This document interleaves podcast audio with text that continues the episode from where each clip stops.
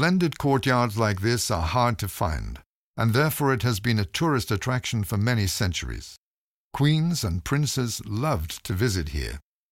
The facades are adorned with busts of some of the company's managers. The garden was planted according to 16th century style. Plantin would certainly recognize the plants.